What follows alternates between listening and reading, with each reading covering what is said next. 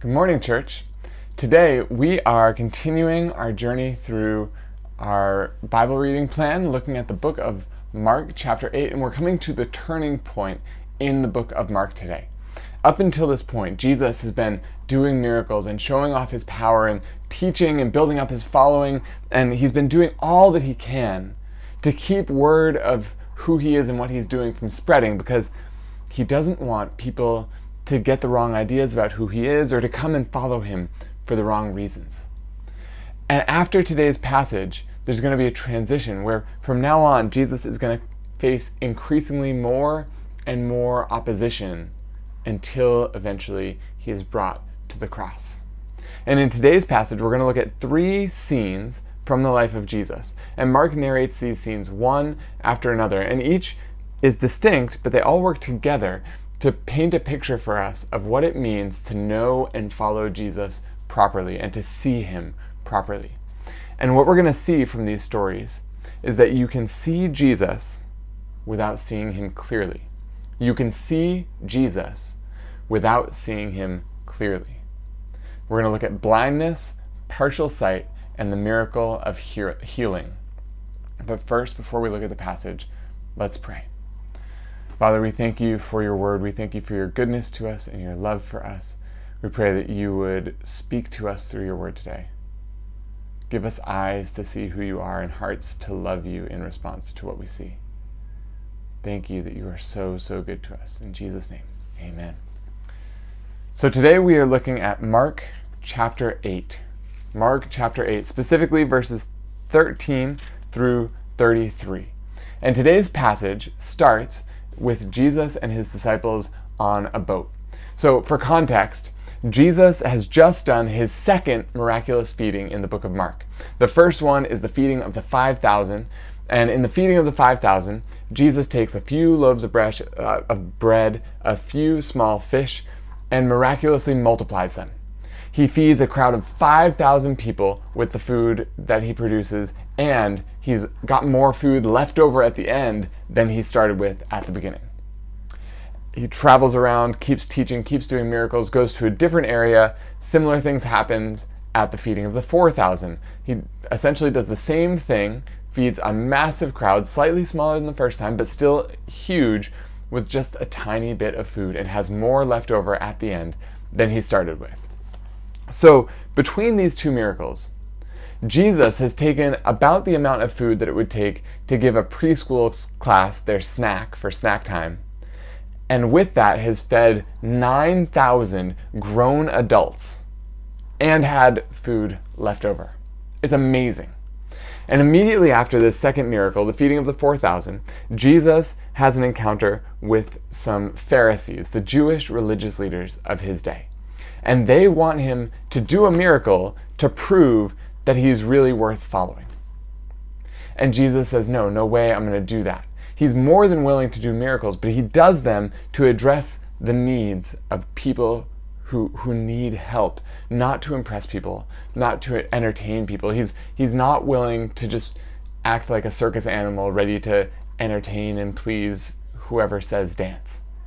No, Jesus he's there to love people, he's there to do God's will. And so he tells these religious leaders when they ask him to do a miracle, he tells them no. He gets on a boat and he leaves. And today's passage picks up with Jesus and the disciples on the boat. And no sooner are they on the boat than the disciples realize they have a problem. And their problem is they forgot to bring bread for their trip. And they realize this problem, and then Jesus speaks to them. And he says in verse chapter 8, verse 15 of Mark, Watch out, beware of the leaven of the Pharisees and the leaven of Herod. So the disciples, they're stressed about not having bread. And then Jesus starts saying things about leaven, which is used in baking bread. And the disciples hear what Jesus says, and they start to chat with one another and discuss the fact that they have no bread. And Jesus goes off on them. Why are you discussing the fact that you have no bread? What's going on here? Don't you perceive or understand? Are your hearts hardened? Having eyes do you not see? Having ears do you not hear? Do you not remember? if you look closely, actually, all of these questions that he's asking them, they're questions used in the Old Testament to re- rebuke and critique Israel for their unbelief. If you know anything about Israel in the Old Testament, they're constantly being rebuked by God for their lack of faith and their disobedience. So Jesus is using culturally loaded language that the disciples would understand to give them a very, very harsh critique of the unbelief in their hearts. He's basically saying to them, You have just as much trouble believing in me as Old Testament Israel had believing in God. And we know they had a lot of problems believing God in Old Testament Israel. And so Jesus follows this up with a quick review quiz. When I took five pieces of bread and fed 5,000 people with it, how many baskets full of broken pieces were left over? And the disciples say 12. And then Jesus says, Okay, and, and when I took seven pieces of bread and fed 4,000 people with it, how many baskets full of broken pieces were left over? And they say, Seven. And Jesus says, Do you still not get it?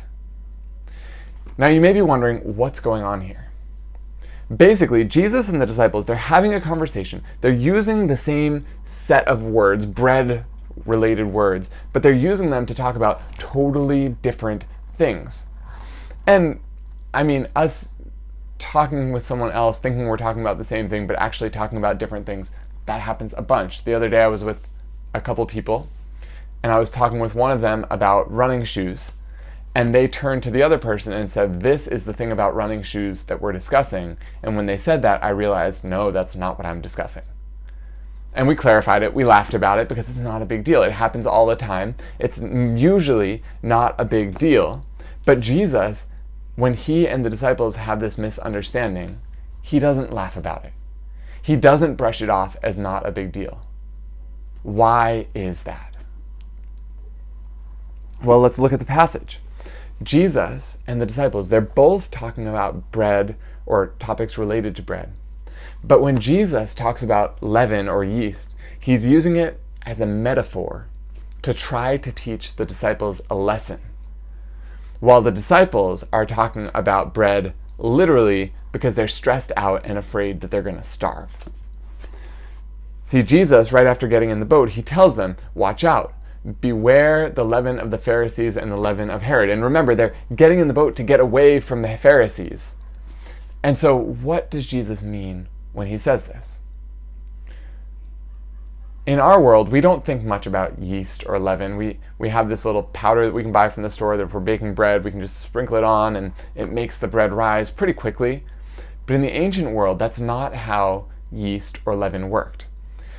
Their bread, which was pretty much all homemade because you didn't really have grocery stores you could go to or bakeries where you could just get it, it was more like modern day sourdough. So when you baked bread, you didn't have this yeast powder that you could sprinkle on. No, the yeast grew naturally in the dough. And so when you were mixing together your dough for your bread, you would separate out some of the dough. You would mix in some ingredients to keep it fed for the coming week, and then you would store it carefully so that next week you could use that as your starter to get the leaven into the new loaf of bread. And the dough that you separate out, that contains the natural yeast that's going to make the bread rise. But here's the problem. As anyone who has ever made sourdough before or fermented anything before knows, this can go very, very wrong. If your leaven isn't stored properly, if your starter isn't stored properly or fed properly, it can start to grow bad bacteria like E. coli that can make you sick or can kill you. And if you take some corrupted starter that has that bad bacteria in it and you mix it in with the ingredients for a fresh loaf of bread, what's going to happen is the dangerous bacteria in the starter is going to spread to the whole loaf of bread. The whole loaf of bread is going to become bad and dangerous to eat. And Jesus is telling the disciples here when he says, Beware the leaven of the Pharisees and the leaven of Herod, he's saying there's something about the way the Jewish religious leaders, that's the Pharisees, and the Jewish government officials, that's Herod, have responded to Jesus that is dangerous and deadly. And he's telling the disciples, you need to watch out. Because if you don't watch out, the wrong response that the Pharisees and Herod had can spread and grow in your own hearts, just like this bad bacteria grows and spreads through a loaf of bread. And what is this wrong response? Well, it's refusing to believe that Jesus is who he says he is. It's refusing to believe that Jesus can do what he says he can do. It's refusing to have faith in Jesus. Jesus is telling the disciples, you need to be careful because it's so important to trust me and it's so easy to get dragged away from trusting me. And Jesus, he's teaching the disciples this important lesson about how important it is for them to trust him and respond properly to him. And as he's doing this, what are they talking about? We don't have bread. We're going to go hungry. We're going to starve. This isn't good. What are we going to do? And notice in verse 16 who they're talking to about this one another. They're on the boat with Jesus, the man who has taken tiny amounts of bread and fed massive crowds of thousands of people. And they're with him, but they are stressed and they are anxious and they are afraid and they're complaining about their hunger and their fear to everyone on the boat except him. They're doing exactly what Jesus is warning them not to do. They're, they're responding to Jesus in a similar way to the Pharisees and Herod. They're refusing to trust, trust Jesus. They're refusing or failing to see Jesus for who he is. The disciples at this moment are spiritually blind. Yes, they're in the boat with Jesus. Yes, they're staring him in the face, but they at the moment as they stare him in the face, they're completely incapable of seeing who he truly is. And this is why Jesus rebukes the disciples because he wants them to open their eyes and see who is with them on the boat. He's so powerful. They don't need to be stressed. They don't need to be afraid. And notice the danger here. The disciples, they are with Jesus. They've left everything their livelihood, their families, their friends, their homes, everything. They've left it behind to be with Him. And if you do that, if you leave everything behind to be with Jesus, how easy is it to assume that because you're physically with Him, you must be automatically aligned with Him and what He's doing in the world? It would be so easy, right? But Jesus is showing them look, you're not automatically aligned with me and my purpose and my mission just because you're physically with me. It's there's a danger. You can be with him for years and still completely miss out on seeing who he is. If you don't believe that's true, check out what happened to Judas. He spends three years with Jesus and still at the end totally misses out on seeing who Jesus is. And Jesus is saying, Look, you're right here. You're staring me in the face, but you are completely blind. Be careful. He's saying, instead of staying blind, use your proximity to me, your closeness to me, to get to know me, or else you're going to stay blind forever. And in the same way for us today, it's possible for us to be near Jesus and his people, to come to church regularly, and still be spiritually blind.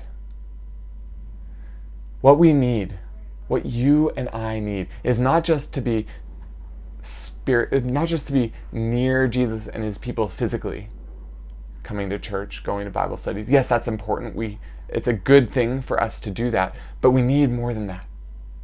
If we're truly going to follow Jesus properly, we need that physical nearness to translate into a life-giving relationship with Jesus that sees him clearly, that knows who he is, and that trusts him with our struggles. We need to get to know him and to develop our own faith in him. And at this point, the disciples don't have that yet because they are spiritually blind. But thankfully, they don't stay blind. And that's what our third story in today's passage shows us is a key step in their process of gaining spiritual sight. So let's look at partial sight. And for the moment, let's skip over verses 22 through 26 and jump down to verse 27. Jesus, here again, he's with the disciples. They're not on a boat anymore, they're walking now. And Jesus asks his disciples two questions. The first one is one that feels relatively safe for the disciples to answer. It's in verse 27. Who do people say that I am? Now, this one, it, it's safe because you can just repeat what everyone else is saying. If you get it wrong, it's, it's not what I think, it's just, I'm just saying what everyone else thinks. And so the disciples say, you know, some people think that you're John the Baptist, some think you're Elijah, some think you're one of the prophets, and Jesus doesn't comment on that answer, but just jumps straight into question number two. But who do you say that I am? Now, this is the scary question. Because to answer this question requires risk and vulnerability. If you get it wrong, you you have nowhere to hide. You can't say I'm just repeating other people's answers. You're answering for yourself, not just for other people. And we can see based on the disciples' response that they're starting to see or perceive who Jesus is because Peter answers him absolutely correctly. He says in verse 29, You are the Christ. And he's right. And that's awesome. But on another level, he couldn't be more wrong. See, immediately after Peter says, You are the Christ, it says in verse 31 Jesus began to teach them that the Son of Man must suffer many things, be rejected by the elders and the chief priests and the scribes, and be killed, and after three days rise again. And he said this plainly. Now, what's the problem here? The problem is when Peter says, You are the Christ, he has a very specific picture in his mind of what it means for Jesus to be the Christ. See, the Christ, or to use Old Testament language, the Messiah, was someone God had promised to send to rescue his people. The Old Testament, it's full of prophecies and promises of the Messiah. The Messiah is going to be a conqueror. He's going to be a ruler who's going to overthrow the other nations that are oppressing Israel. He's going to restore Israel to a place of prominence in the world. He's going to rule over all the nations with goodness and justice forever, and he's going to make everything in the world right and the way that it's supposed to be. And so when Peter says, You are the Christ, you are the Messiah, he's saying, You are a winner. You are a conqueror. You are a king. And yes, every good Jew knew that there were passages in the Old Testament that talk about some suffering servant of God, but no one in Jesus' day thought that that person and the Messiah were the same. They're just too different. And when Jesus says, Yes, I'm the Christ, and that means that I need to suffer and die, he's essentially saying, Peter, you got my job title right but the job description that you have written for that position is totally wrong. And Peter gets angry when Jesus said this. So angry that he pulls Jesus aside and rebukes him. And the word rebuke here in this passage is actually a word that's sometimes used to refer to what happens when demons are cast out. So Peter hears Jesus say, I'm going to die. Peter is like, that is a lie straight from the mouth of Satan. And he responds as strongly as he can against it to try and fix Jesus' perspective, to try and get Jesus back on the right path of who the Messiah is supposed to be and what the Christ is supposed to do. And Jesus turns right back and rebukes Peter. He does the same thing to Peter that Peter is doing to him. Jesus says, No, my understanding of my role doesn't come from Satan, but your response to it does. He says, Get behind me, Satan.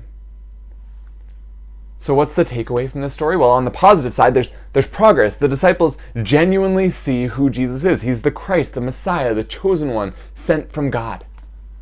Which is significant progress in their understanding of him. They're not blind anymore. That's worth celebrating. Mark doesn't record this for us, but in Matthew, he says, when Peter tells J- Jesus, You are the Christ, Jesus responds by saying, Blessed are you, Peter, for flesh and blood has not revealed this to you, but my Father who is in heaven. That's Matthew chapter 16, verse 17. Jesus celebrates the fact that the disciples are beginning to see who he really is. And, and he tells them, even understanding this much, that's a gift from God. But as we can see just a couple verses later, their vision of who he is is far, far from clear. It reminds me of these puzzles that I used to like when I was a kid. Maybe you've seen them. They're called magic eye puzzles. Have you ever seen these before? So in a magic eye puzzle, you have a picture. It has a repeating pattern or design on it, like, like this picture I'm holding up here. And if you don't know what to look for, you'd probably assume this pattern is the whole picture. But if you know how to look at the picture the right way, usually you have to sort of cross your eyes and try to look through it a little bit, a different 3D picture appears to you. So in this picture, there's a shark if you know how to look at it properly. So on the boat, when the disciples are on the boat with Jesus and they, they look at him and don't realize he's the provider who can do the miracle, we don't need to worry about the bread. They're essentially looking and seeing a blank screen. Here at this moment, they can see this pattern, but they still can't wrap their minds around the idea that there could be a deeper, truer, clearer picture beneath the pattern that they're seeing on their surface. Their eyes have been opened. They can see there's something there. They can see who he is, but their vision is still blurry and incomplete. And again, as we can see when Peter rebukes Jesus, it's a problem that they can't see clearly who Jesus is. But the bigger problem is actually they think they can see perfectly. They, they can't see clearly, but they think that they can. And that's dangerous because if you know you can't see clearly, you set up safeguards to protect yourself and to protect the other people around you from being hurt by your lack of good vision. But if you think you can see clearly, you don't put up those safeguards. You, you actually put yourself and everyone around you in danger. And the disciples, because they can see a little bit but think they can see everything, are acting in harmful and dangerous ways that are opposing God's mission and the work of Jesus. And I don't know how you feel when you read this story. I think one response that can be easy for us in our day and age is to just be shocked by the disciples. How can you so easily fail again and again and again to see Jesus clearly? And if you feel that way, I want to invite you to take a step back and examine your own life because the reality is we all do this a lot. We all have times where either we're completely spiritually blind or where we can see glimpses, true, real, clear glimpses of who God is and who Jesus is, but they're incomplete, and so we respond improperly to Him. You know, I, I think one way we do this sometimes is by taking one Bible verse or a handful of Bible verses and trying to build our whole understanding of who God is around that chosen verse or those chosen verses without taking the rest of the Bible into consideration. I realized myself doing this this week, actually. I felt like I was having trouble feeling joy. And so I had a talk with God, and I was like, hey, God, your word says the fruit of the Spirit is joy. And Nehemiah says, the joy of the Lord is my strength. And there are lots of Psalms about how you bring us joy. And you say that everyone who trusts in you has the Holy Spirit in you. I trust in you. So where is this joy that your word promises to me? And on one hand, I think the response of, hey, I'm struggling, I'm going to bring this to God, I think that's a good response. I think that's healthy when we're struggling to bring it directly to God. I think that's good. On another level, I'm building my picture of who I believe God is and what I expect Him to do based on His Word and what He says about Himself in His Word, which also is good. But on another level, I'm failing to see clearly who God is and how He is working. And why is that? Well, it's because I'm choosing to emphasize certain pa- passages at the expense of others. See, if you look at the book of James, James chapter 1 verse 2 says, "Count it all joy when you meet trials of various kinds." See, what James is saying here is yes, joy is a gift from God's Spirit, but as a Christian, I also have a responsibility to, to choose joy in tough times. Choosing to have joy in hard times is actually a step of obedience that God commands me to take. And if I'm ignoring my step of obedience because I'm so focused on asking God to do something for me, then I'm, yes, I'm seeing Him, but I'm not seeing Him clearly. James also goes on to say, the reason we can count it all joy when we suffer is because God uses our trials to make us perfect and complete, lacking nothing. And if my response to, to hard times and trials is to just complain to God rather than to actively choose joy, then I'm actually choosing to blind myself to the ways that He's at work in my life in the midst of my discomfort and trials. I'm being like the disciples here. I'm, I'm having a partial vision of who God is that's based on His Word and partially accurate, but it's incomplete. And because it's incomplete, it's dangerous to me if I try to act in a way that sees it as complete. Can you relate to that? Have you had times where you were suffering, you went to God, but you had a very clear and distinct picture of, like, God, here is exactly what it means for you to be God right now. If you don't respond to me in this exact way,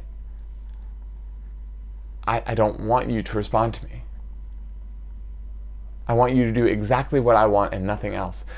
And if that's how you have responded to God, then you and I are actually in the same place as the disciples here. We can see God, but our image of Him is skewed by what we want to see, rather than being clearly shaped and fully understanding of who He really is. And if you're thinking, Eric, man, when I struggle and I suffer and I have trials, I don't even go to God during my tough times. Then I want to ask you have you even reached this point of partial sight yet? Or are you still more like the disciples on the boat, in the presence of the one who has all power, but ignoring him in your moment of need? Are you still spiritually blind? Church, Jesus is the Messiah. He is the Christ. He is the chosen one of God. And seeing him has to start with us recognizing who he is as God's Son. But once we see that Jesus is the Christ, that's not enough. We can't just stop there. We have to learn more and more each day what it means for him to be the Christ, what it means for us to respond properly to him as the Christ. And that process of lear- it's, it's a process of learning to see him more clearly, which brings us to our third story in today's passage, the miraculous healing. So we've looked so far at the two interactions of Jesus and the disciples where the disciples they fail to see Jesus clearly for who he is. And interesting, right between these stories, Mark tells us about a miracle that Jesus does. And this is a famous miracle because it's the only time in the entire story of Jesus' life in the Gospels where Jesus heals someone, but the healing is not instant. And because of this, a lot of people, when they teach about this miracle, they'll teach it from the perspective of hey, God heals. He doesn't always heal instantly. So if you're praying for someone and God doesn't heal them right away, just keep on praying because maybe He's going to answer you the second time, or the third time, or the 20th time. Don't give up praying. And that's true. We should keep praying for people even if God doesn't heal them instantly. But it's also not the main thing that Mark is trying to show us in this story. No, this miracle, it's a commentary on the passages around it that we've just been looking at. See, on either side of this miracle, the disciples fail to see clearly who Jesus is. First, they're totally blind to his identity and power. Second, they have this partial sight where they can see, yes, you're the Messiah, but I don't get what that means. And so they respond to him wrong still. And those stories leave us with some important questions. Is there any hope for the disciples to ever see Jesus clearly? If so, where does that hope come from? And what does that mean for us? And these are the questions that this miracle story is designed to answer. So, what's the miracle? Well, Jesus comes into a town. The people bring him a blind man and say, Touch him so that he can be healed. Jesus brings the man outside of the town. He spits on his eyes, lays his hand on him, and says, Do you see anything? And the man's like, Kind of. I'm not totally blind anymore. I can see some stuff, but I can't really tell the difference between people and trees. And no one in their right mind would ever confidently give me a driver's license. So, not quite there yet. And so Jesus lays his hands on the man's eyes again. And when the man opens his eyes, he has perfect 20/20 vision, totally healed right away. Now, if we take this story and we compare it with what we've just been looking at about the disciples and about ourselves, let's go back and ask our questions. Is there any hope for the disciples to ever see Jesus clearly? Well, from a human perspective, no. Just like there was no hope for this man to see anything, but our world is not limited to the human perspective. The touch of Jesus accomplished for this man what is impossible by any human standards. And in the same way, from a human perspective, there's no hope for the disciples to see Jesus clearly. Their hearts are hardened by sin. They're fixated on trying to fit Jesus into the boxes and categories that they already have for who he should be. But what's true for the blind man is also true for the disciples. The world isn't limited to the human perspective. There's hope for them, even though it appears there shouldn't be any. And where does this hope come from? Well, it doesn't come from any human or earthly power. There isn't any power in themselves that they can pull up from within themselves to make themselves see clearly. There's no self help class or book club that they can join that's going to give them all the right answers. No, they need supernatural, divine interaction. They need the touch of Jesus to perform a miracle in their lives. Just like this man was healed by the touch of Jesus, the presence and work of Jesus in the disciples' lives is the only hope they ever have of seeing him clearly and accurately. And just like this man's healing, the disciples learning to see Jesus clearly, it won't happen all at once. It's going to be a process happening in bits and pieces. They'll have their eyes open here, they'll catch a clearer glimpse of who Jesus is there, but it's not until the ultimate miracle of the cross and resurrection that they finally understand who Jesus really is.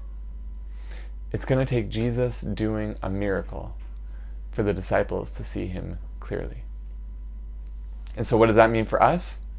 Well, just like the blind man and the disciples, we need Jesus to do a miracle for us if we're going to see him clearly. Our hearts from birth are rebellious against God. They naturally resist him. We don't want God to be God. We don't want Jesus to be God because we want to be God. And if Jesus is God, then we have to listen to him and orient our lives around him. And, and we hate being out of control of our lives and giving that control to someone else. We're on our own, we are spiritually dead and we are spiritually blind. On our own power, we cannot see Jesus as he is. And not by our own power, we cannot change our hearts. But God is a God of miracles. God is a God who brings life to the dead. God is a God who opens blind eyes. Just like the disciples, we can have hope of seeing Jesus clearly because Jesus is still at work in our world and he is still at work in our lives. He has paid the price for our sin on the cross. He has paid the price for our eyes to be open so that we can see him. And yeah, like the blind man and like with the disciples, it's to be a process. This process starts with faith, believing who Jesus is who he says he is and reorienting our lives around that truth.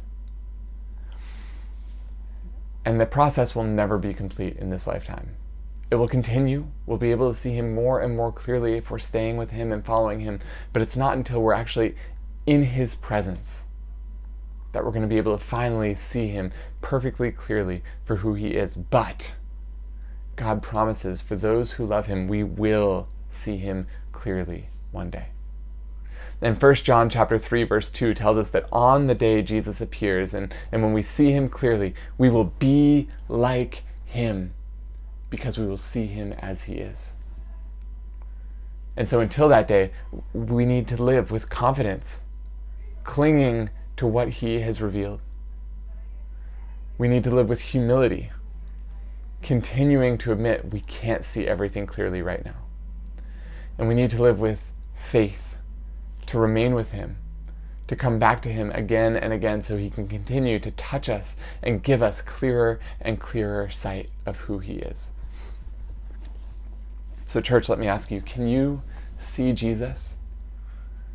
Are you like the disciples on the boat, physically close to Jesus, but totally blind to his work and power in your life?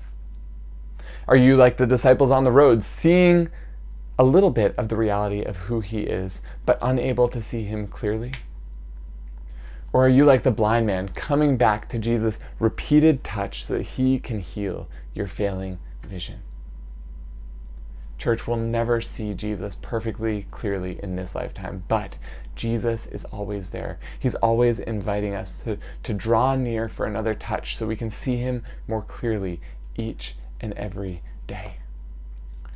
Will you come to him and let him heal you today so that you can see him more clearly?